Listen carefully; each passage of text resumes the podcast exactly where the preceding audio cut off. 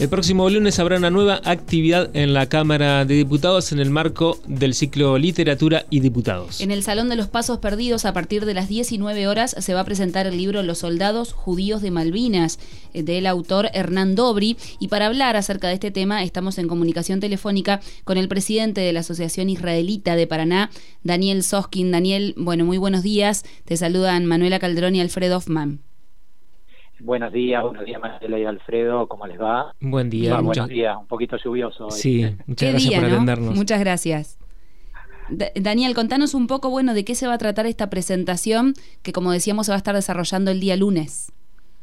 Sí, el día lunes eh, nos va a visitar, que viene exclusivamente desde, desde Madrid, donde está viviendo, eh, Hernán Dobri, que él es licenciado en periodismo también, eh, es doctorado en historia y él ha escrito varios libros, eh, muchos de ellos tienen que ver con estos años oscuros de la dictadura, la guerra de Malvinas, y bueno, en este preciso momento viene a presentar su último trabajo que trata sobre los soldados judíos específicamente en la guerra de Malvinas y recoge testimonios de aquellos soldados judíos donde cuentan sus historias que exceden a lo que es lo de la guerra en sí mismo, sino a lo que han tenido que sufrir justamente por su condición de judíos. Claro, no, la verdad que desconocíamos, por lo menos en mi caso, esta particularidad de los soldados judíos en Malvinas y bueno, esto que contabas de, de seguramente, me imagino, sin haber leído el libro, que habrán tenido que sufrir como algo especial por esta condición de ser judíos, ¿no? ¿Qué, sería, digamos, lo que en lo que impactó esta condición en el marco de la guerra? Claro, sí, sí, lo, creo que algo muy similar que ha pasado durante la dictadura, que recién ahora, yo siempre digo de que la historia normalmente esta que estamos contando ahora de dictadura y de la guerra son para lo que es historia mundial algo muy reciente, entonces uno despacito va descubriendo cosas y, y se va enterando cosas que uno no sabía y bueno, él se dedicó a investigar esto a raíz de algunos testimonios que le habían llegado de que los soldados, por su condición de judío, recibían estos famosos estaca, eh, digamos, con estacas, al, se ataban con estacas, castigos especiales.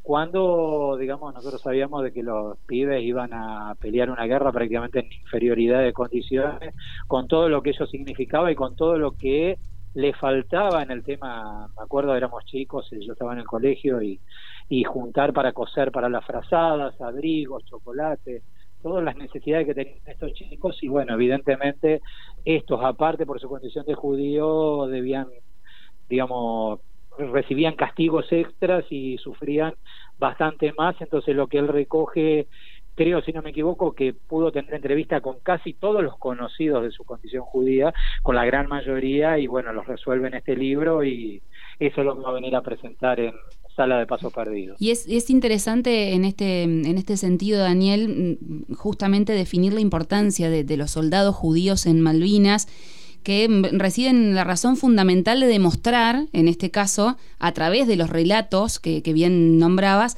este error de creer que los judíos no son argentinos, ¿no?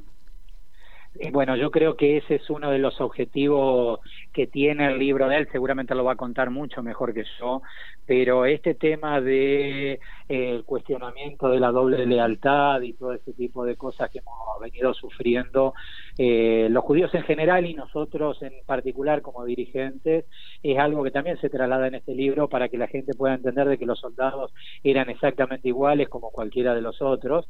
Inclusive más él tiene otro libro publicado hace no mucho tiempo que son los rabinos de Malvinas que también es el tema del, digamos, cómo en un país en la cual, digamos, todo se movía a través de la iglesia o a través de los curas, también los rabinos pudieron participar y tener su rol en esto de la guerra de Malvinas y poder asistir no solamente a soldados judíos, sino en general a los soldados que necesitaban de algún apoyo espiritual.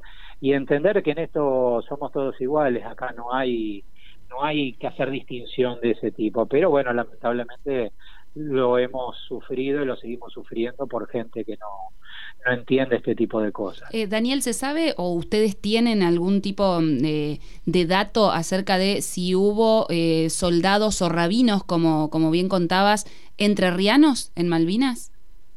Mira, yo desconozco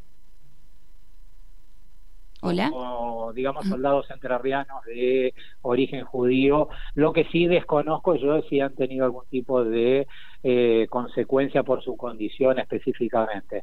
No son muchos, creo que si mal no recuerdo, conozco un par de personas que no no doy los nombres porque honestamente no sé si ellos quisieran tampoco que se haga público su, su condición y sus temas particulares, pero sí, sí me consta porque inclusive uno de ellos eh, se ha comunicado conmigo en esta semana para interiorizarse de la presentación del libro y quiere ir a participar de la charla.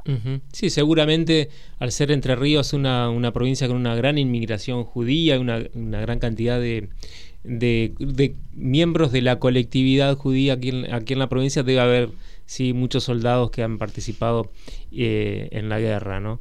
Eh, me quedé pensando, Daniel, lo que decías de también lo que sufrieron las personas que fueron secuestradas, víctimas de la dictadura, en los años de la dictadura, y que también eran judías y que sufrieron un plus de violencia. Por ahí eso la sociedad no lo conoce tanto, ¿no? De que además de toda la violencia estatal en sí, que hubo sobre toda la población, sobre todo sobre quienes eran opositores a la dictadura, ¿no? También aquellos que tenían la religión judía sufrieron un plus de violencia, una violencia especial, ¿no? Sí, sí, el antisemitismo, digamos que se sufría en la época del proceso, ha sido muy, muy grande, muy importante.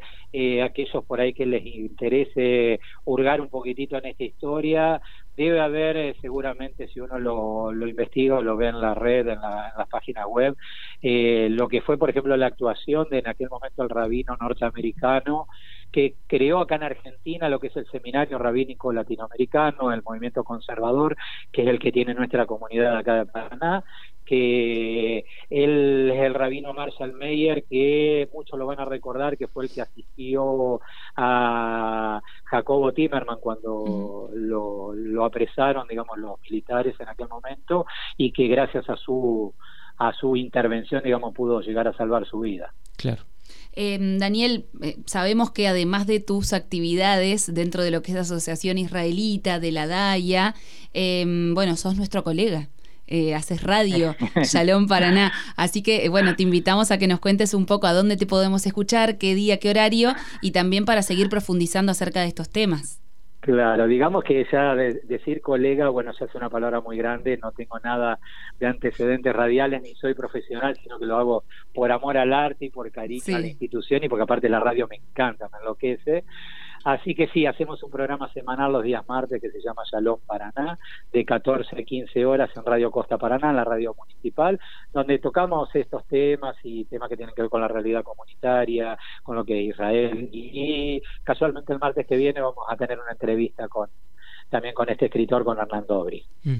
Bueno, finalmente te invitamos a volver a hacer la convocatoria para esta actividad a las 19, ¿no? En el Salón de Pasos Perdidos. Sí, el día, el día lunes 29, 19 horas, Salón de Pasos Perdidos de, de la Cámara de Diputados en Casa de Gobierno. Los invitamos a todos porque la verdad que el tema Malvinas es un tema que siempre interesa y como dije antes, historia tan reciente, hay temas que la gente no conoce, que yo no conozco y siempre es importante actualizarnos y aprender con este tipo de cosas, más que nada para que algunas cosas malas no vuelvan a suceder. Siempre la memoria es importante. Claro.